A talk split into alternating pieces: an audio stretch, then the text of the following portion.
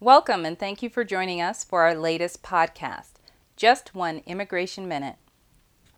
Today we will be discussing the sensitive matter of ESTA visa waivers and the impact of COVID 19 border lockdown.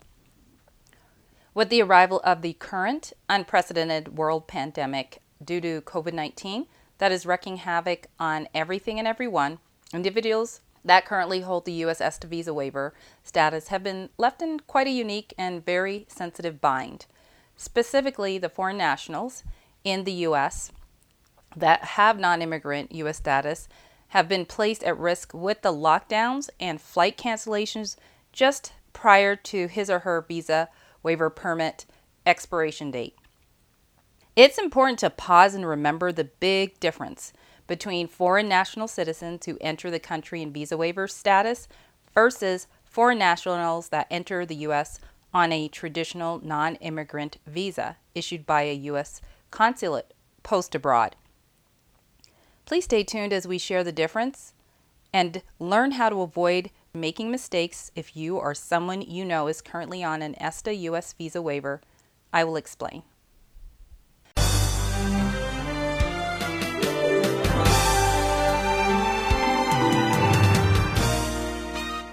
The visa waiver program it allows citizens of certain countries to apply for admission into the US through something called the Pre-Clearance US Customs and Border Patrol Center.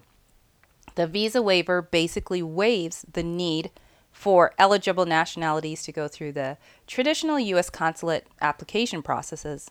However, an ESTA recipient also ends up waiving his or her rights to the following Rights are waived as it pertains to extension or change of status in the United States.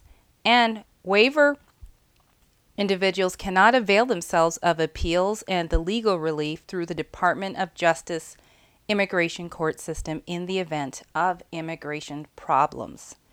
Without much recourse, individuals on a visa waiver have a lot of times we've seen hastily departed to border countries such as the US, uh, Mexico border, or the Canadian U.S. border to renew their ESTA status, and they have risked not being admitted to either country or readmitted after departing the United States. Our lawyers here at Scott Bassel Law Firm, we strongly, strongly discourage this course of action. I'll tell you why. The ESTA visa waiver holders take a huge risk for their status. It's important to really work with a U.S. immigration lawyer who has a good working relationship with the U.S. ports of entry.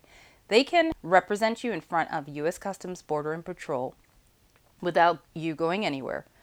Our lawyers have successfully helped a lot of individuals in ESTA during these COVID times, and they have not had to leave the country. So we enter our representation with the Customs Border Patrol on your behalf, and we resolve the extension at the port of entry, and our clients don't have to be involved and they don't they don't have to leave the US. These extension requests must be made well in advance of the waiver's expiration date. However, you should inquire with immigration counsel if you or someone you know is eligible. Even in the event of overstay, they've occurred unlawful presence and it isn't looking good, still go ahead and inquire because we do file nunc pro tunc relief and it's available for individuals even in the event of overstay, unlawful presence, and just extraordinary circumstances. The above legal option should only be exercised with experienced legal counsel who are members of the American Immigration Lawyers Association. This has been your U.S. Just One Immigration Minute episode. We are available at www.bassellaw.com for an initial free 20 minute video consult. Our information is linked below. Thank you for listening.